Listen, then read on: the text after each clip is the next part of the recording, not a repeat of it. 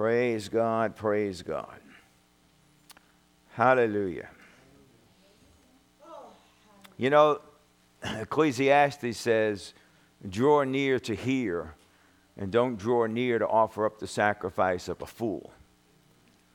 You know, that's why we come near to the Lord, to hear. And the, the word hear always gives the idea of doing, that you do what you hear. Hallelujah. Because we know that James says if you only hear, you deceive your own self into thinking you know. But you don't know unless you do. And when you do, then you show what you know. So we draw near to hear and take hold of what the Lord has for us. Amen. Have you ever watched a movie and they're in a shootout and one of the guys yells, I'm out, I'm out. He's out of ammunition. Any of you ever watched a movie like that? Anybody?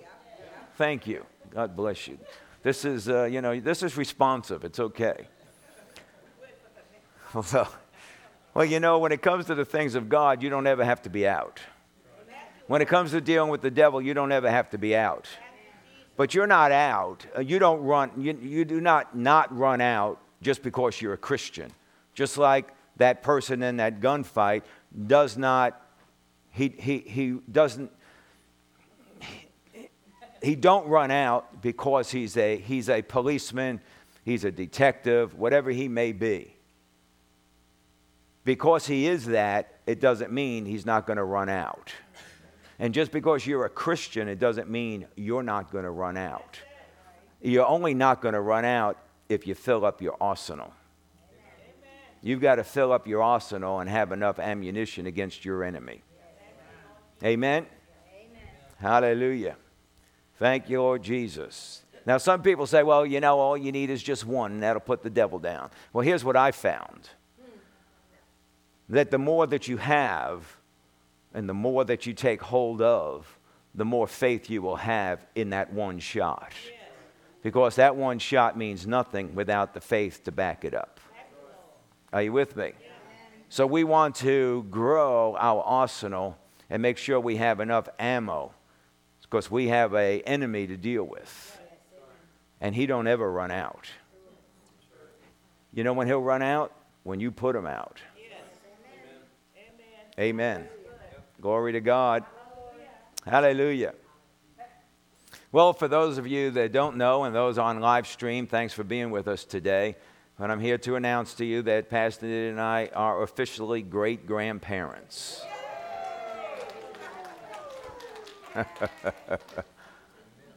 Baby Atlas. That's his name, Atlas. You know, the more I hear these names, I always wonder what happened to the Brunos? and the Lucianos. I mean, where'd they go? You know, I mean, I don't know, you know. But his name is Atlas, and praise God. He was born September 1st. They had, she had a September due date, so September 1st came and he said, I'm out of here. Let me loose. Amen. So maybe that will be a sign of his life that he'll always be on time. Praise God. Hallelujah. But then again, I don't know. I know some that were born like a month early and they're never on time. but we always say it's because they're busy. uh, hi, Pedro. Nice to see you today. Glad that you're out there. And um, let me see. Uh, come on. Here we go.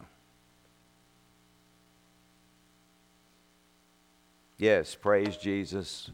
We praise Him for the baby, healthy. Mama's healthy, baby's healthy. And it's another boy. So we have one son, we have four grandsons, and now we have a great grandson, and another one due in March. You want to make a bet? uh,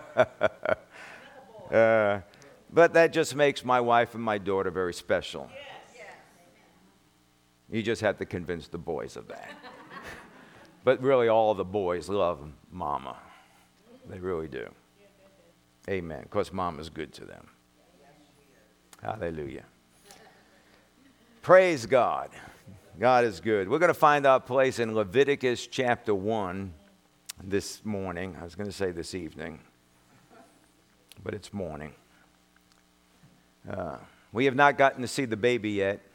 We will see the baby soon. So don't ask me any particulars about the baby. I don't know. Um, but we haven't seen the baby because, uh, you know, they were up all night. She went through nine hours of labor, 19 minute delivery. Boom. Glory to God. Amen. So, uh, so they were up all night, so they were really wiped out, tired. And um, of course, they would have loved all the family to come by, but they needed a break.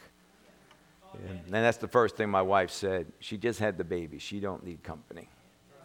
You know, so uh, so I think they came home yesterday afternoon. So we will get a time. We'll get to see them when they get rested up. Amen. You know, so just to review a little bit of what we've talked about over the last couple of weeks, uh, where your treasure is, that's where your heart is. If you want to know where your heart is, just follow your money. Isn't that right? And we talked about how God is generous with the generous. Hallelujah. I like what Pastor Tim talked about in the 930 service. God's better than any financial advisor you might ever have. You know, every financial advisor will tell you put money here, put money there, store money. And there's nothing wrong with all that, but God's financial advice is give it away. If you want more, give it away. And you know, that's one of the hardest things for our flesh to do. Isn't that right? Especially when you work hard for stuff. I mean, my goodness, give it away, you know. Well, um, if you worked as hard in being a good Christian as you did for your money, you would understand giving it away. All depends on what we work hard at. Yeah. Isn't that right? Amen. Amen. But generosity is not always about what you give as far as the amount you give and things like that. Generosity is all a condition of the heart. You know, Psalm 23 talks about the man that said, Oh, come and eat and drink. And he says, But his heart's not with you. You know, it looks like he's generous, giving, and all this stuff, but his heart's not there. He might have ulterior motives, you know, and, um, you know, we've dealt through the years in church with people like that that would want to manipulate and try to control and all this other stuff uh, and, and use money to do it. But um, it's never worked. Of course, you know what the Bible says, right? Feed the sheep, milk the goats.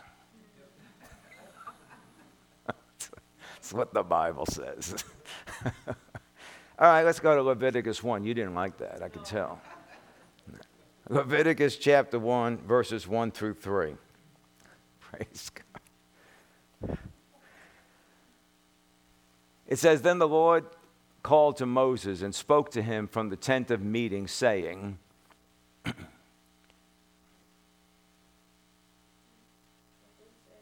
I think he said we froze up. Speak to the sons of Israel and say to them, When any man of you brings an offering to the Lord, you shall bring your offering of animals from the herd or the flock. Verse 3.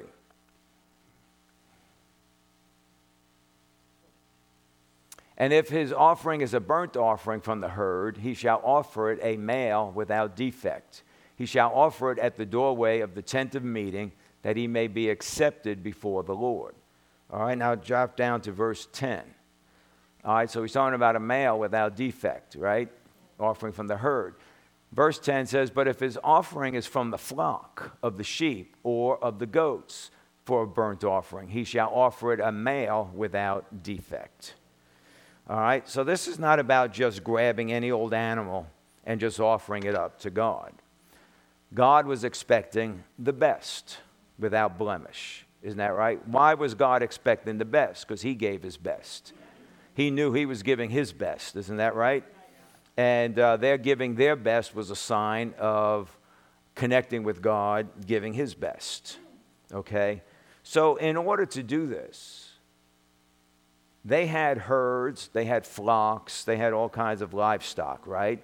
So, they had to correctly look over all of their herds, all of their flocks, and search for the one that was without blemish.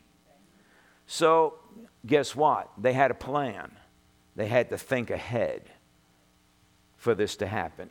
They had to search for, seek out, and discover a lamb, a sheep, or a goat without any blemish. They had to look for the one that was better than all the rest. Amen. So, this is not an event that happens on a whim. Okay? A lot of planning and forethought went into deciding and preparing to bring a sacrificial gift before the Lord. Now, sometimes it would take two weeks, and sometimes it took a year to get everything ready to bring a sacrificial offering to God. And that's the way God designed it.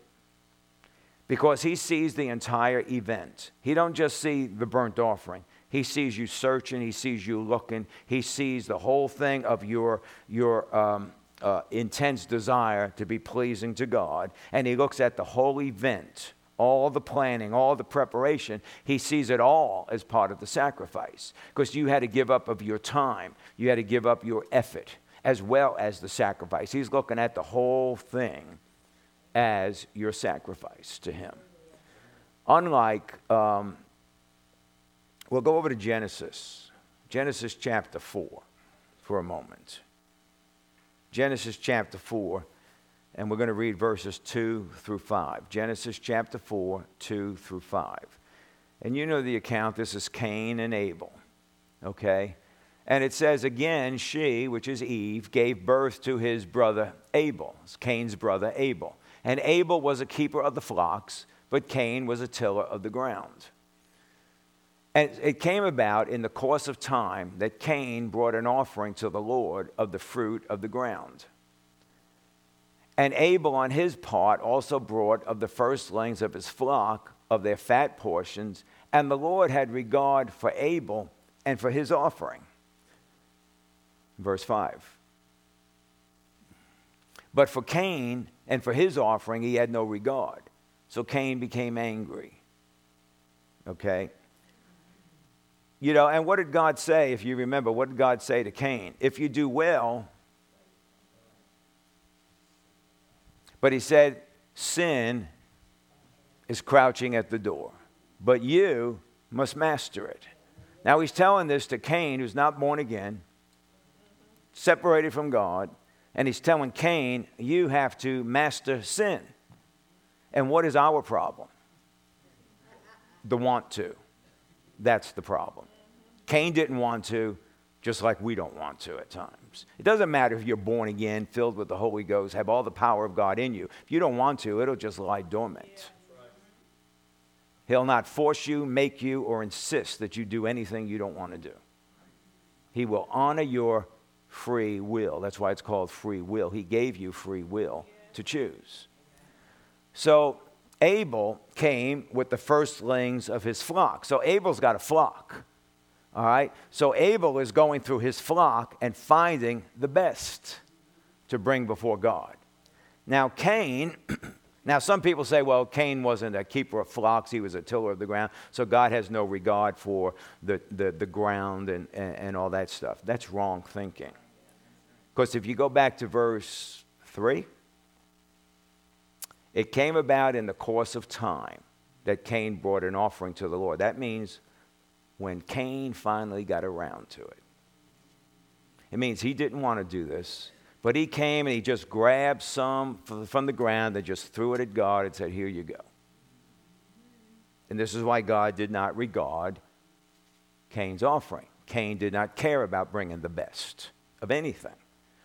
He didn't even want to give God anything at all. So he's got an attitude about giving.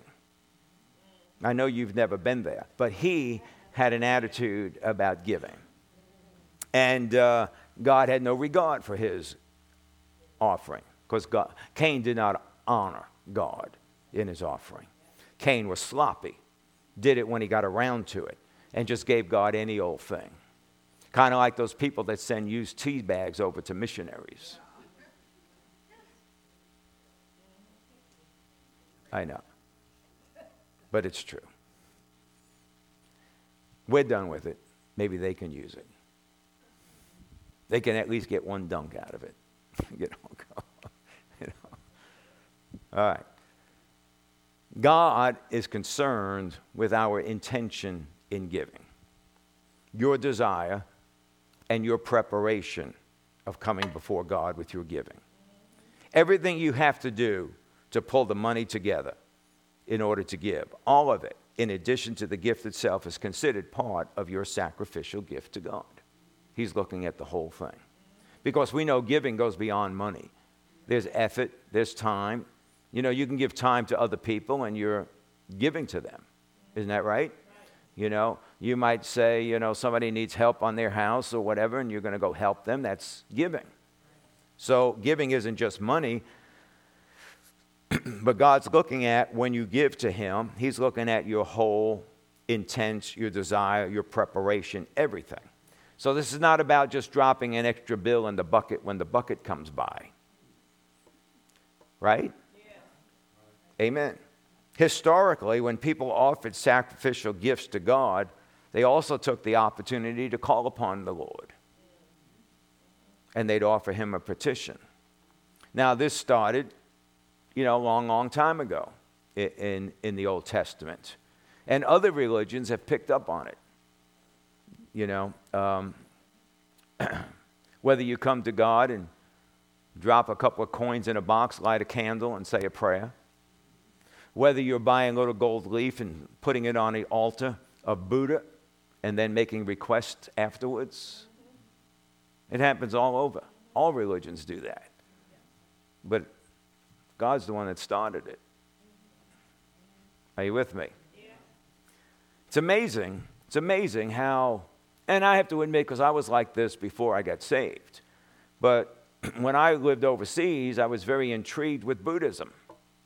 I had my Buddha necklace on that my father in law gave me. And, you know, I was just intrigued with Buddhism. And I look, you go through the, uh, the, the, the king's former palace, and they had the Emerald Buddha temple in there and all the temple grounds. And they would have all the drawings on the wall about Buddha and how Buddha has really helped Thailand all through the years, and how Buddha has delivered them from their enemies and just all kinds of things. And I thought it was just a wonderful story. but I could care less about Christianity. And yet, Christianity is the one that started it all. And everything else is just a counterfeit. Are you with me? So, they would make their offering, they would bring their offering before the Lord, and they would burn it on the altar, and they would stand in front of the altar and say to God, This is what I am asking you to do. And if people needed God to be extra generous with them, they would bring a very generous offering. And even back then, people understood that God responds generously to those who are generous with Him. Amen. I knew a couple some years ago, back in the early 2000s, and this couple knew about a man that was coming to do a service. And they were before the Lord as to what they were supposed to give in the offering. And what they had in their heart to give was well above what they had in their hand. And they had to believe God for the seed to come in for the meeting. And this was their best. Because this was this was not part of their normal giving okay? It was not part let's say i've got my investments i've got my bank accounts i've got this i've got my retirements okay? And that's my flock but now there's something very special that's even above the flock. I find the greatest part, best part. You understand? So they're believing God for an offering because God gave them a mount, a figure to put in the offering, and they didn't have that in their hand. So this is beyond their checking account, savings account, whatever they may have had. You understand what I'm saying? So they had to plan. They had to have forethought. They had to seek God to find what was needed to give. And then they had to believe God for that to come in by the time the meeting came by around so they could give it. And they gave $1,000 in the offering. And they asked God for help where their daughter was concerned because she was not wanting to take her parents' advice in life. And she was headed down a wrong road. So they really wanted things to straighten out for their daughter, and that's what they were believing God for. And they asked God about what to sow, and God gave them an amount and the thousand dollars. And to some people would say a thousand dollars isn't much, but if you only have ten, it is. You know, it all depends on where you're at. You know, you might have five hundred thousand dollars in your bank, and to give a thousand, no big deal. But you know, there's the woman with the mites.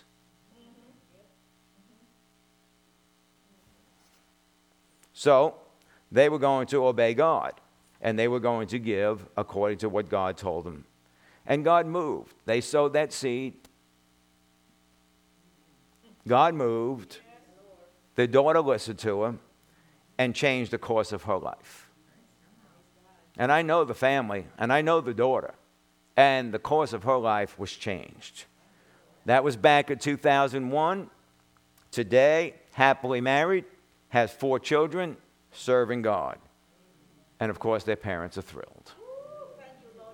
Amen. Amen. You understand what I'm saying? All right, Genesis chapter 8. Now, you might be thinking, well, I don't believe God just wants you to pay money to get something from Him. Well, hold that thought. and don't let it stir up in you because you're wrong. But hold that thought. Genesis, Genesis chapter 8, verses 18 through 22. So Noah went out, and his sons and his wife and his sons' wives with him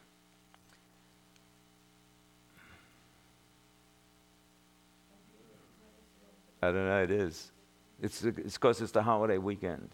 Computer don't even want to work. It says, And every beast and every creeping thing and every bird and everything that moved on the earth went out by their families from the ark. And then Noah built an altar to the Lord and took of every clean animal and every clean bird and offered burnt offerings on the altar. And the Lord smelled the soothing aroma. And the Lord said to him, I will never again curse the ground on account of man, for the intent of man's heart is evil from his youth. And I will never again destroy every living thing as I have done. All right? And while the earth remains, seed time and harvest, cold and heat, summer and winter, day and night shall not cease. Hallelujah. There's your answer to global warming, okay? And all this climate change nonsense that wants to steal all your money. While the earth remains, seed time and harvest, cold and heat, summer and winter, day and night shall not cease. Now, I don't know about you, but I'd rather believe God than Al Gore. I don't know how you feel about that, but that's the way I feel. I suggest you listen to God. My suggestion. You don't have to. So, Noah, getting ready for the sacrifice, the first thing he does is build an altar. Building the altar is part of the preparation for the sacrifice. Now, that takes planning, that takes some forethought. Unlike pagan gods, okay, pagan gods were given animals and they were given food. I mean, you can go into the Buddha temples and everything, and they've got. We were over at a meeting one time uh, over in Thailand, and we were with, you know, Pastor Datha, right, from Savannah. So we're over there with her and her husband in, in Savannah, and we come out of, uh, we, were, we were with Terry Mize over there, and we were doing a pastor's meetings for, for the ministers. So there's about 800 people in the room. And the service is over, and we come out, and there's a bowl of fruit there on the uh, stand. And Pastor Datha goes, Oh, how nice they put food out for us. And she goes to grab fruit, and Pastor Nid hits her on the hand and goes, Don't touch that food, it's for Buddha.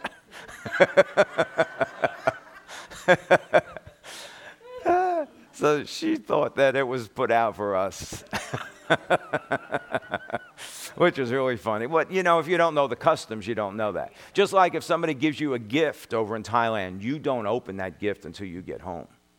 You never open it in front of the person that gave it to you.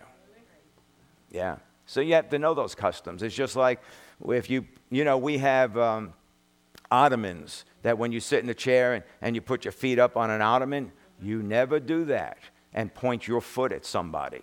Ooh, not good. And you got to know these customs, or you could get hurt. so, with the pagan gods, just like that with Buddhism, they would put food out, or they would give animals and all for the sustenance of the god. But our God doesn't need sustenance. Okay? And what was it, verse 21? Might have been verse 21. It says, The Lord smelled the soothing aroma. Okay, he didn't need the sacrifices for sustenance. The smell of the sacrifice is noting man's generosity. And when he noticed man's generosity and thanksgiving, he said, I will never again curse the ground on account of man. Because now man is being generous and thankful. Are you with me? See, that's what God smells in your offering. He needs your money like he needs what? He don't need nothing, you know. And um, your money is not going to sustain him. It's not what it's about. And if you think you're giving your money to an organization, to a charitable group, to a church, and you know, and it's for that church, your giving is wrong. And this could be why you don't receive back. Because you're not giving to God. You have to be giving to God. Amen. Amen. Praise the Lord. 2 Samuel chapter 24 and verse 10. 2 Samuel 24 10. Hallelujah.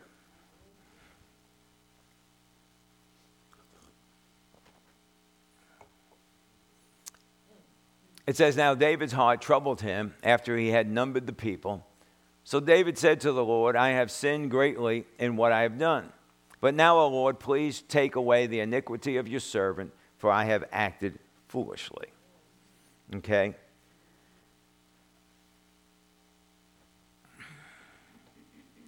So God sends Gad, who is David's seer, to speak to him. And God gives David three choices. He could either choose famine in the land for seven years, he could choose three months of being pursued by his enemies, or he could choose pestilence in the land. This is because of his sin. See, because, and this is what people don't understand the leader of the nation is responsible for the nation. This stupid stuff about what they do just doesn't matter. The leader of any nation is responsible for the nation. Even the religion of Tao knows that.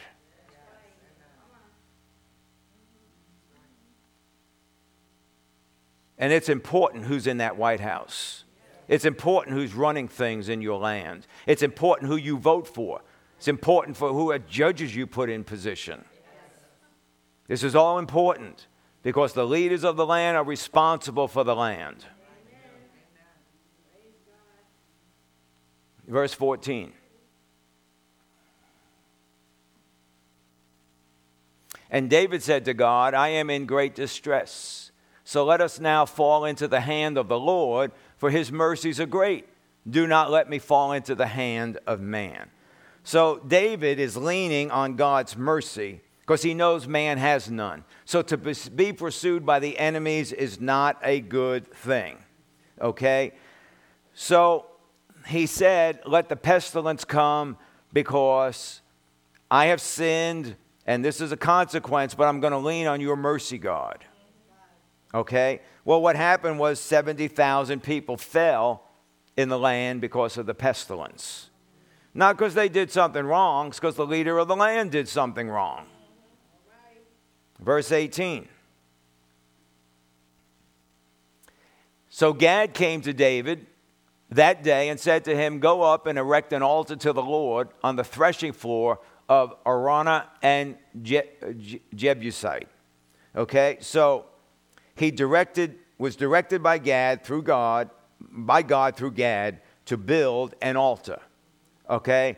the place that he tells him to build, the altar, is owned by somebody else. Now, David's the king. He could just do what he wants to do, can't he? He don't even have to pay you for the land that he wants to take from you. He's the king. Isn't that right? Verse 22 and 23. And Araunah said to David, Let my lord the king take and offer up what is good in his sight. Look, the oxen for the burnt offering, the threshing sledges, and the yokes of the oxen for the wood. And everything, O king, Araunah gives to the king. And Araunah said to the king, May the Lord your God accept you. All right?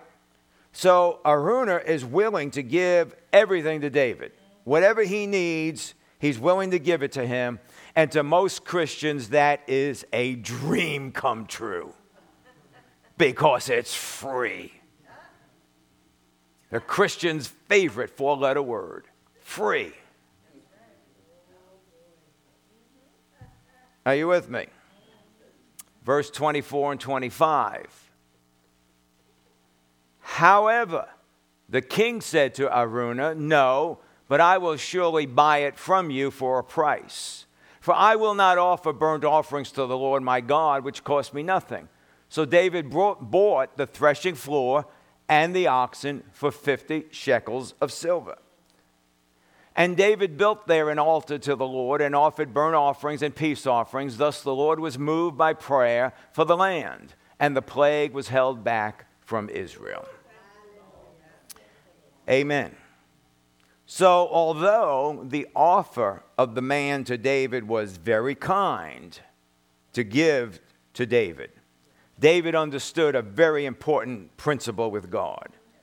It would not be a sacrifice if it didn't cost me anything. It would not be a sacrifice if it didn't cost me anything. You know, we don't want to be like Cain and just throw a little something and go, well, here, I'll just give you a little extra here. See, that's a Cain offering. You don't want to do that.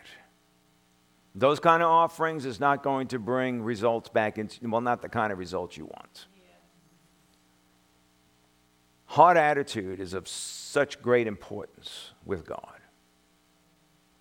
Are you with me?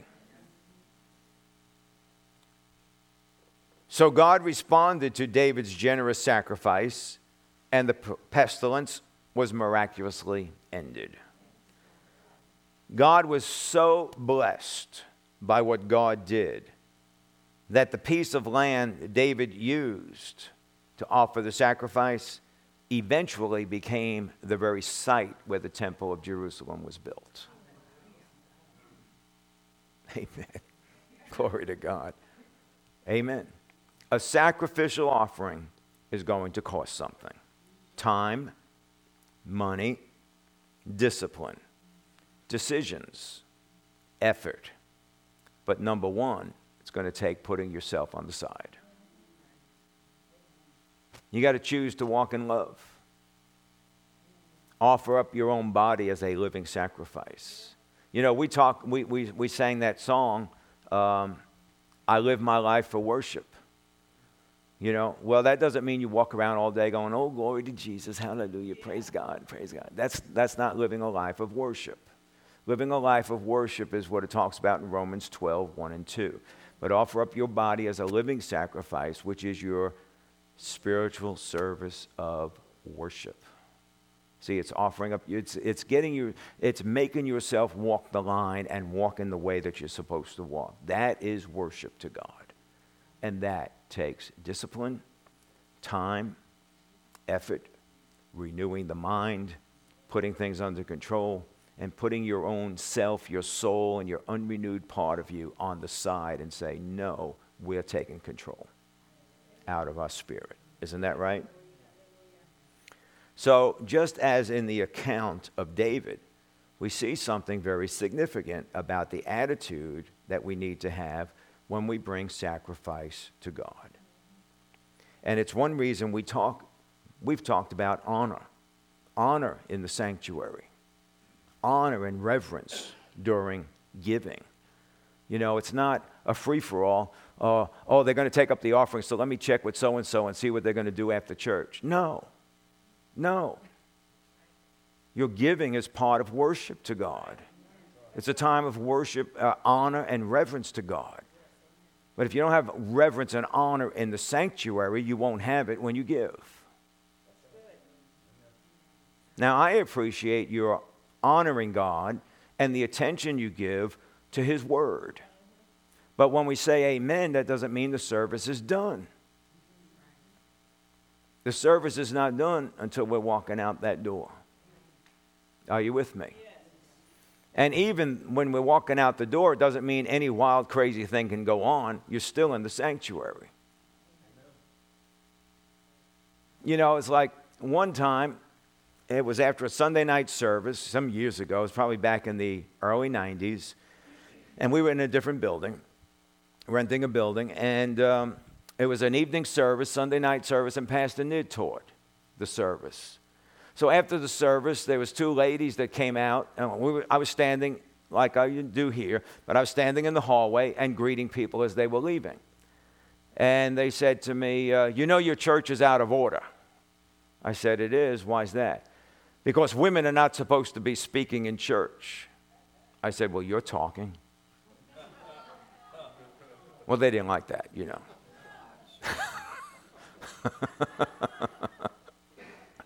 but I was very serious about it. And all I needed to hear was, What do you mean? All, that's all I needed to hear. If you would have pursued it and asked the question, we'd have gone down that road and settled the issue. But you got ticked off, you don't want to hear anymore because you figure you already know it. And this is what happens all the time with people. Because I have ticked off more people than I could probably count. you know? And I don't do it on purpose. But if you would just ask a question, we could settle it. But people, they get annoyed, they run by their emotions, and it's like, that's it, I ain't, I'm, I'm done. Well, you didn't even start. You're done.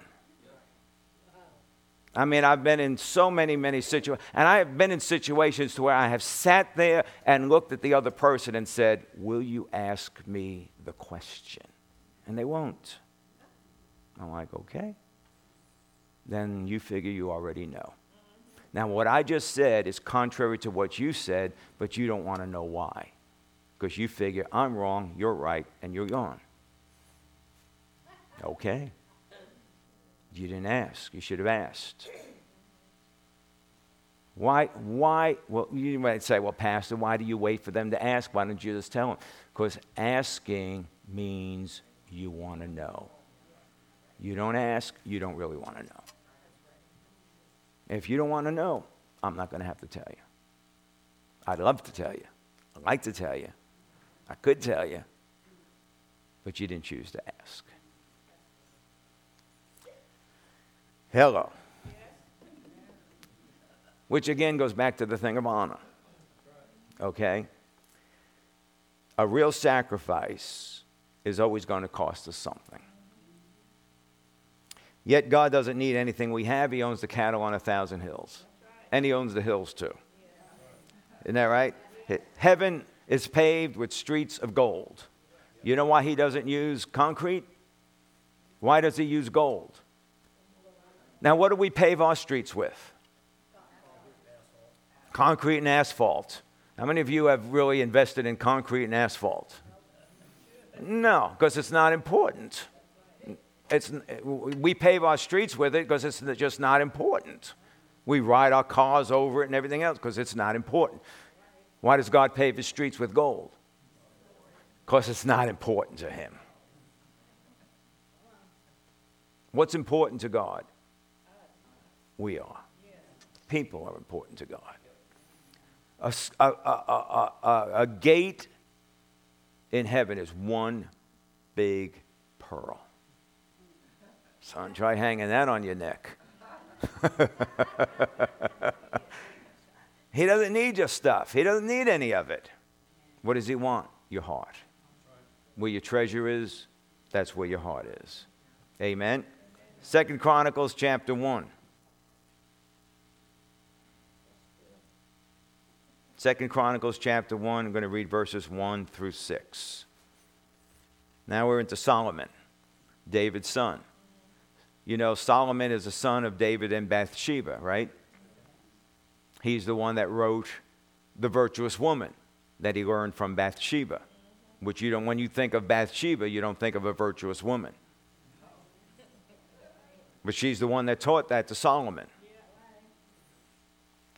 Second Chronicles chapter 1 verses 1 through 6. Now Solomon the son of David established himself securely over his kingdom, and the Lord his God was with him and exalted him greatly. And Solomon spoke to all of Israel, to the commanders of thousands and of hundreds, and to the judges and to every leader in all of Israel, and the heads of the fathers' households and then Solomon and all the assembly with him went to the high place, which was at Gibeon, for God's tent of meeting was there, which Moses, the servant of the Lord, had made in the wilderness. However, David had brought up the ark of God from Kiriath Jearim and to the place that he had prepared for it, and he had pitched a tent for it in Jerusalem. Now the bronze altar which Bezalel the son of Uri, the son of Hur, had made was there before the tabernacle of the Lord, and Solomon and the assembly sorted out.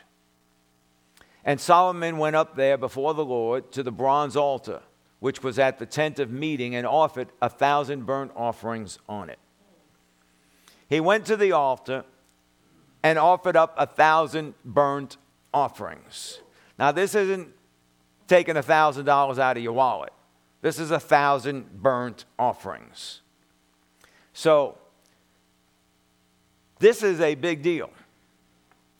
Solomon knows that if he's going to run this nation, which is God's nation, he's going to need God's help. Solomon is between 16 and 18 years old. He is not arrogant.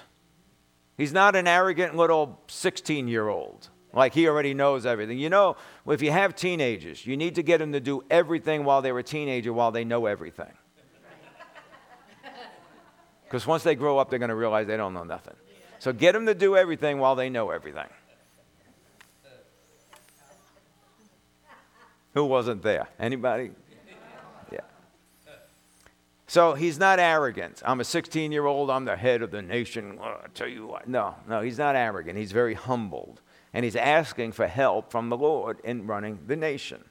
So the first thing he does is bring an offering to the Lord 1,000 burnt offerings in a single day.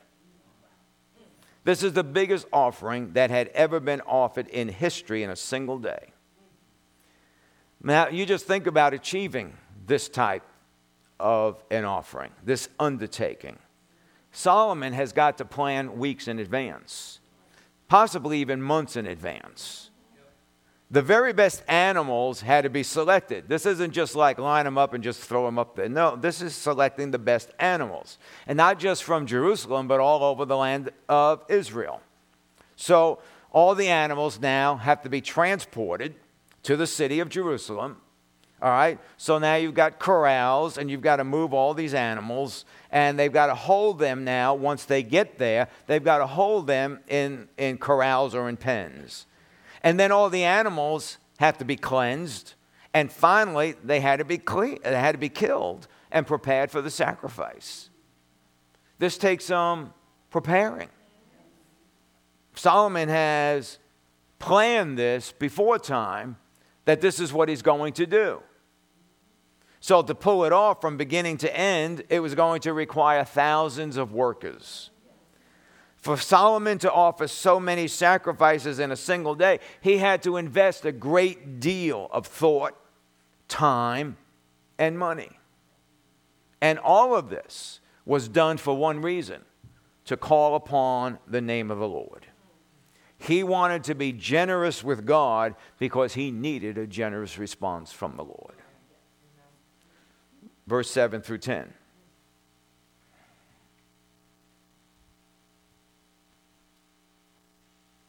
And in that night, God appeared to Solomon and said to him, Ask what I shall give you. And Solomon said to God, You have dealt with my father David with great loving kindness and have made me king in his place. So now, O Lord God, your promise to my father David is fulfilled, for you have made me king over a people as numerous as the dust of the earth. So give me now wisdom and knowledge that I may go out and come in before this people, for who can rule this great people of yours? So God shows up, and he doesn't come to give Solomon anything, he comes to ask Solomon, What do you want? And the Lord is not telling Solomon what he needs to ask for. He's not saying, like, hey, I'll tell you what, it'd be good if you just pick this. He's not trying to guide him into what he needs to ask for. He's not instructing him on what he should do. God has come and very simply says to Solomon, What do you want? Can you imagine that? Can you imagine that God coming to you and saying, What do you want? I mean, this is the God of the universe in whom there are no impossibilities. And he comes to you and says, What do you want? I am here for you. What would you have me to do? Ouchie, mama. I mean, can you think of that? My goodness. How touched do you think God was by Solomon's sacrifice? By the time he put in, by the effort he put in, by the resources he need to, needed to put together for the sacrifice. That God would come and say, Okay, what do you want? My goodness. Verse 11 and 12. And God said to Solomon, Because you had this in mind. Did we read 10? Okay. All right, he was talking about leading the people. He says, Because you had this in mind, and you did not ask for riches, wealth, or honor, or the life of those who hate you nor have you even asked for long life, but you have asked for yourself wisdom and knowledge, that you may rule my people over whom I have made you king.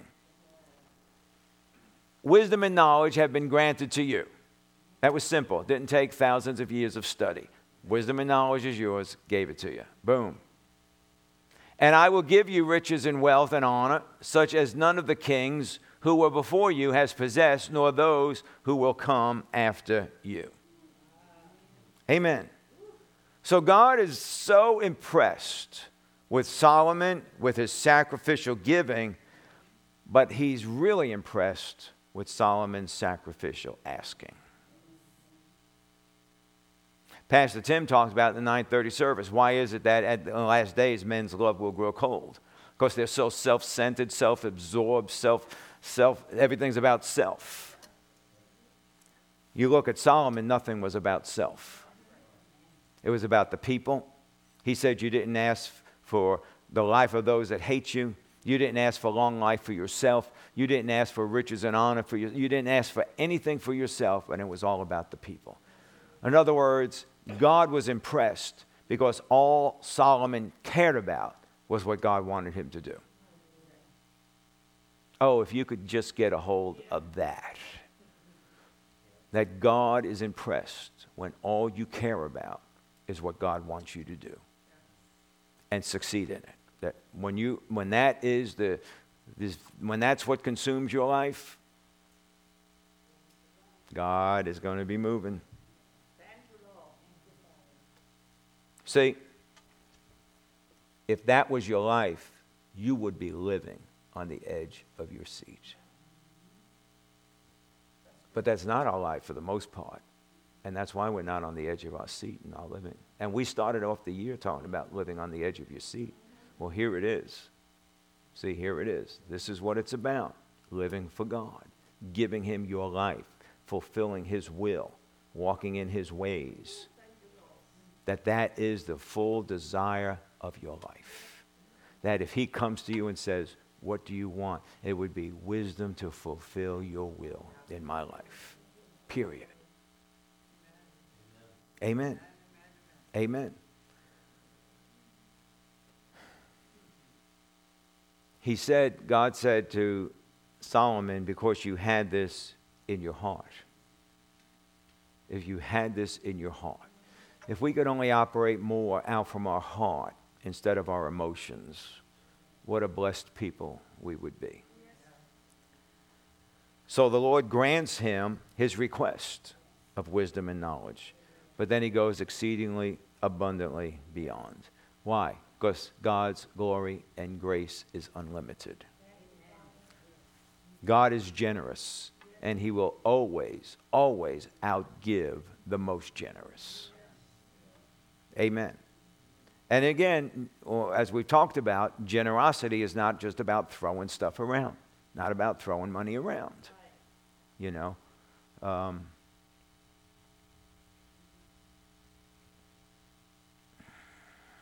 we were in a restaurant last night, and uh, just like normal, just sitting there eating. And I saw these people walk in, and they sat in the booth behind us. And I said to Pastor Nid, I said, I think that's the woman that's a cashier at the barn sitting back here behind us. So she looks, she goes over, she sees him, says hello to him and all. She comes back, she goes, Let's buy him dinner. I'm like, Well, I don't know. really, because I, I just didn't have anything for that at that particular time, but she did. So the more I just connected with what she said, I like, yeah, okay, let's do that. But we didn't go buy rest, we didn't go buy dinner for everybody in the restaurant. We didn't stand up at the cashier and go, whoever comes by, here, just here's my card, just take care of it. No, we didn't do that. You understand? See, because there's a difference between giving and throwing. We don't throw. When you throw your seed, it will not come back to you. But when you sow your seed, it will grow and produce a harvest. Amen. Uh, where are we at? In chapter 7? No, go to chapter 7, verse 5. Everybody good? Okay, we're bringing this down. If you would stop asking me about all these stories, I wouldn't have to, a- wouldn't go there. Verse 5 Now Solomon offered a sacrifice of 22,000 oxen and 120,000 sheep. Just the king, thus the king and all the people dedicated the house of God. All right, so this is the dedication of the temple. Now, on this account, there is a owner of a very large slaughterhouse. And they said that even with today's technology, this would be impossible in one day. Even with today's technology. And he said it would have required months of planning from Solomon. It would have taken thousands of workers to accomplish it. And it was such a huge event that it had to be so well thought out and orchestrated. So, therefore, when they were building the temple, Solomon is already thinking about how am I going to bless God for giving us this temple and bless him and invite him to come and be in the house? And you remember the dedication of the temple, and the cloud moved in. The, the, the priest couldn't even stand up to minister, and they all were worshiping God, and the presence of God just came into the place because he honored that which Solomon did. God sees the whole process, months of planning, work is involved, getting all the resources, all the work from start to finish. He sees the whole thing as the sacrificial offering. So let me just say this in line with that. We know that on October 31st, Halloween, we always have something called Harvest Festival, and we do it for the community. But we know that there is day, there is at least one day. uh, of course, in house there are days of preparation. Then there is a day of building, and then there is the event, and then there is the day and so much, day and days of tearing it down and putting everything away. Well, God sees the whole thing. He sees the whole thing. He's looking at the whole thing as a sacrifice and an offering. Are you with me? Solomon's sacrifice was truly an extravagant expression of his heart. See, this is how big. Why was his offering so big? Because his heart was so big before God. Verse 12.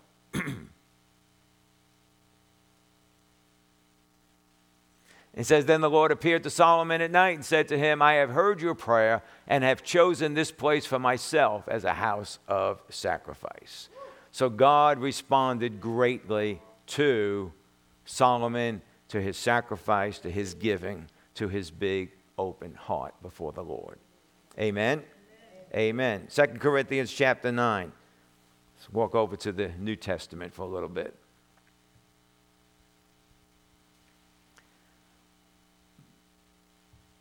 Don't worry, I'll have you out before the restaurants close. 2 Corinthians 9, verse 10.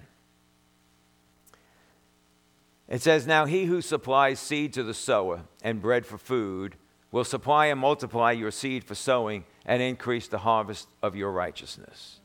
All right, he supplies seed for who? The Not the thrower, but the sower. He supplies seed for the sower. So if he supplies seed for the sower, we can believe God for seed to sow. Isn't that right?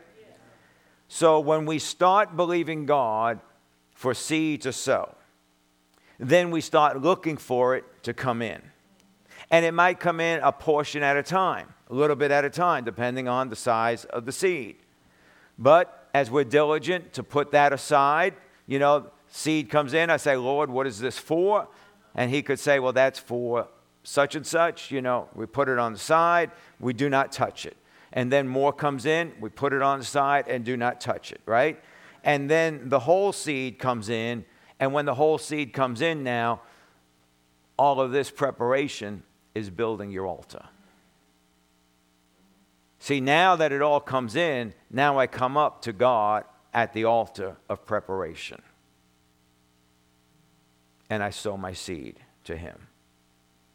And God sees the whole process from the time you started believing God for seed to sow, to the time you started looking for that seed to come in, to the time you were diligent to put it on the side little at a time and not touch it, and you're building your altar. See, that's all building your altar and then when it all comes in and it's all there now in your hand, you're on that, on that altar and now ready to give sacrificially to God what you did not have to begin with.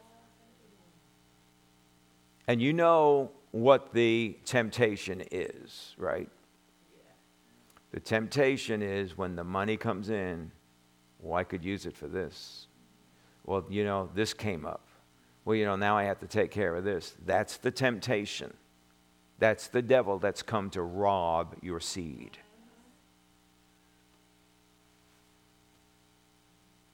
We've had many, many instances where we were believing God for a certain situation, sowing seed for a certain situation, and money would start to come in.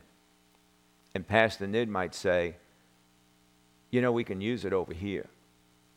I'm like, No, we were believing God for it over here. Now, if we need something over there, we'll start believing God for that. But you don't take this to use that because you said and told God, this is what we need the money for. You don't use it for that, God will consider you a liar and you'll not be able to be trusted. This is serious stuff. When you tell God, this is what I'm believing God for and what I need it for, I don't care if your house fell to pieces. You don't use it for anything other than what you said you were going to use it for.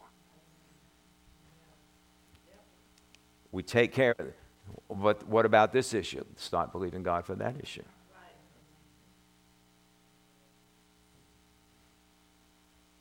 Are you with me? This is important. This is how to give correctly and how to receive rightly and keep things going. As long as the earth remains, seed time and harvest will not cease. But if you take that harvest and use it wrongly, not going to work. You're in works now. Works don't work. Are you with me? Acts chapter 10. We'll wrap this up. Acts chapter 10, verses 1 through 4. It says, Now there was a man at Caesarea named Cornelius, a centurion of what was called the Italian cohort. It's my favorite verse in the Bible a devout man and one who feared God with all his household and gave many alms to the Jews and prayed to God continually. And about the ninth hour of the day, he clearly saw in a vision an angel of God who had just come in and said to him, Cornelius. Verse 4. And fixing his gaze on him and being much alarmed, he said, What is it, Lord? And he said to him, Your prayers and your alms have ascended as a memorial before God. What did we see through the Old Testament? That there was giving and there was asking. There was giving and then there was asking. There was giving and then there was asking. And what does it say here? Your giving and your asking has ascended as a memorial before God.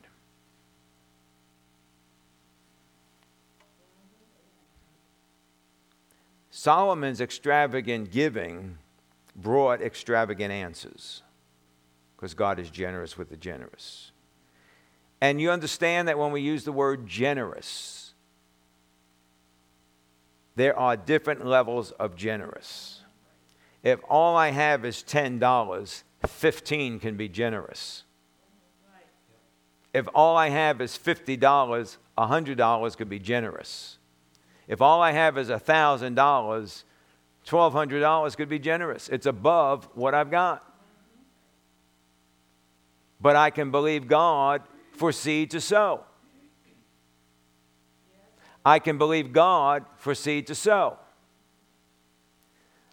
I can declare it. I can take hold of it, put it in my heart, put it in my mouth. Well, how long do I have to say it? Till you get it.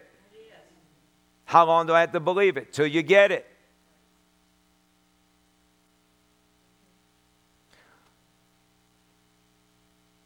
What are you believing God for? You may need seed to sow. We see the pattern all through the Old Testament. We see it here with Cornelius. We saw it in 2 Corinthians 9. Huh? No matter where your level is, if I'm at a $10 level and 15 is generous, or if I'm at a $1,000 level and 1200 is generous, or if I'm at a $10,000 level and 15,000 is generous, wherever the level may be, doesn't matter. It's about believing God, building faith, and stretching forth your level and not being happy and satisfied with where you're at and wanting to press in for more. But if you quit being thankful, if you've quit being grateful, and if you're now just living for God just out of a ho hum, humdrum relationship, that ain't going to grow. It's not going to grow. Life will not grow. Nothing will advance.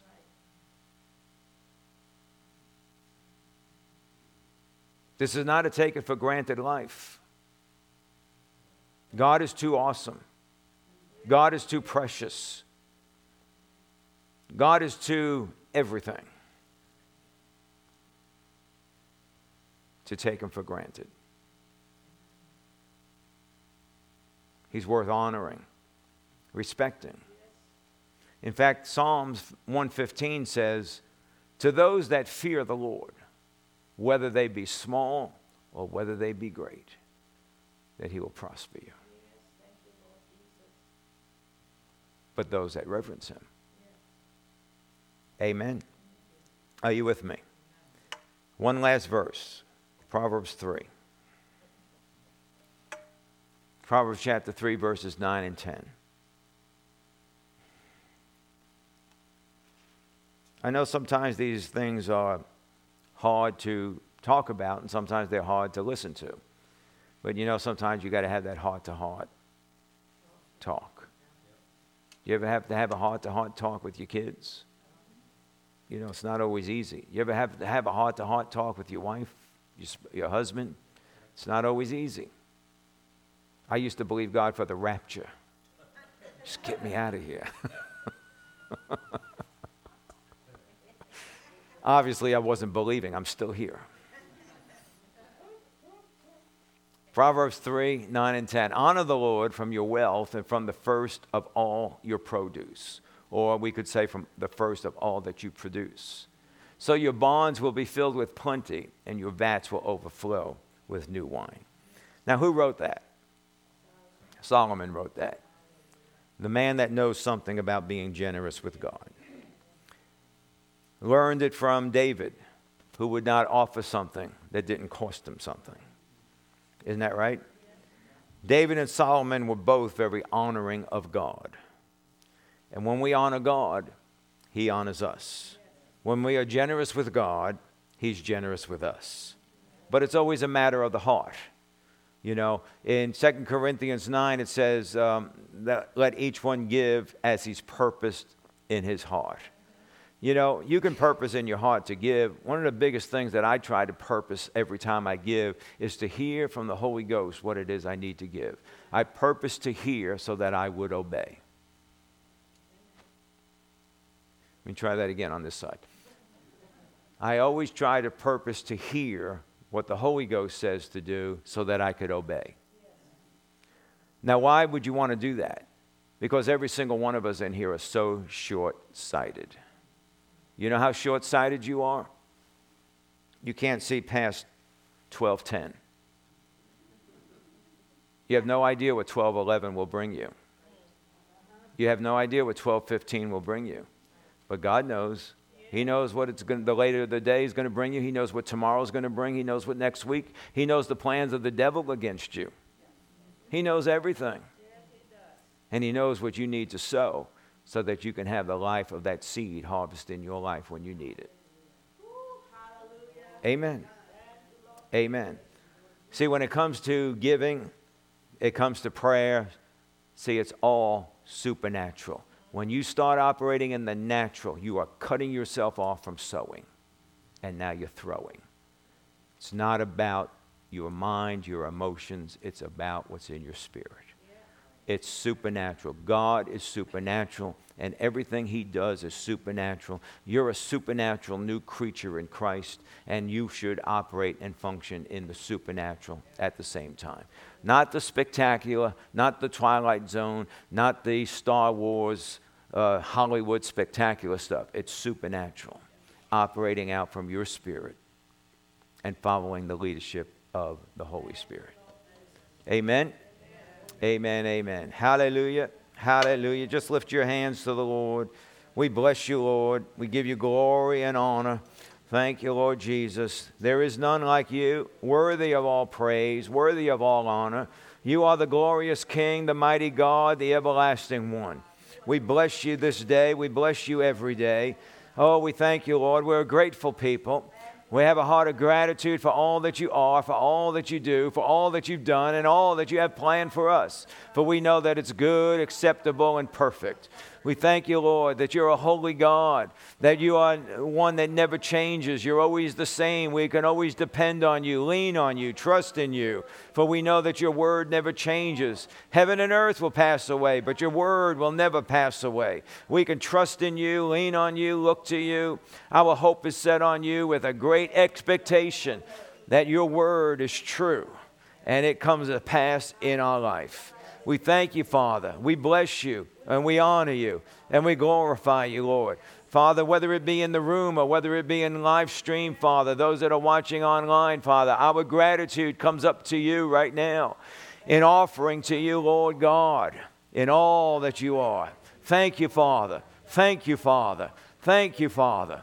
Bless you, Lord. Bless you, Lord. Bless you, Lord. Bless you, Lord. Bless you, Lord. Hallelujah. Hallelujah. Hallelujah. Thank you, Lord Jesus. Father, we thank you for your word today. Father, we thank you for what you've deposited inside of us, for revelation that it's come alive to us. And Father, we'll take these things and we'll meditate on them, we'll ponder them, we'll get them into our thinking, that they will drop down into our spirit. Father, and they'll come out from our spirit. For those things that we meditate on will develop us and grow us and then they will come out from us and they will create in life for us. And Father, we just thank you so much. Thank you for the operation of the supernatural Word of God. Thank you for the supernatural operations of your kingdom. And Father, I thank you that we can walk in, live in, take hold of, and be that which you've made us to be. to have that which you've given us to have, that to do the things you've given us to do. Thank you, Lord, that by your grace, as the Apostle Paul said, I can be what you've made me to be. Thank you, Father. Thank you, Father. As we come before you now with our giving, we thank you so much for the opportunity to sow our seed, to bring in our tithe. Oh, Lord, we do so with gratitude. Father, we, we are cheerful, joyful givers, Father, that in our heart right now we're dancing before you. Oh, we thank you, Lord God, dancing before your throne for the wonderful, wonderful plan of salvation that not only did you desire that I would be saved, but you also desire that I come to the knowledge of the truth, that I can live this life walking in the truth of your word and have the results. Father, I thank you for it. Thank you, Father, that your our giving, Father, is based on what your word says about tithing, about sowing, about planting. And I thank you, Lord, that it will produce results back into our life. But we do it because we honor you and we love you. And that which comes back into our life, Father, we will be before you to say, What would you have me to do with that which you bless me with? Thank you, Father, in Jesus' name. Amen. Amen, amen. Glory to God. Thank you, Father. Thank you, Father. Hallelujah. Hallelujah. Hallelujah. If you're giving uh, by credit card or by cash, there's an envelope in the seat back in front of you. If not, the ushers will get you one. If you joined us again on live stream, any place online, thank you so much for being with us today. It's always an honor to share the word with you and believe God for that word to go forth, go to you and go in you to develop you and then to create out from you. For it is the power of the Word of God doing its work in you. If you'd like to sow seed into the ministry, you go to our website, newlifefamilyworship.net, and you can click on the giving link. And I thank you in advance for any seed that you would sow. And as Pastor Tim said in the 930 service, if there's anything at all, that, we, that you would need prayer for, just reach out to us. Let us know. Our prayer teams are always ready, standing by to pray for you, for God to meet your needs. Amen.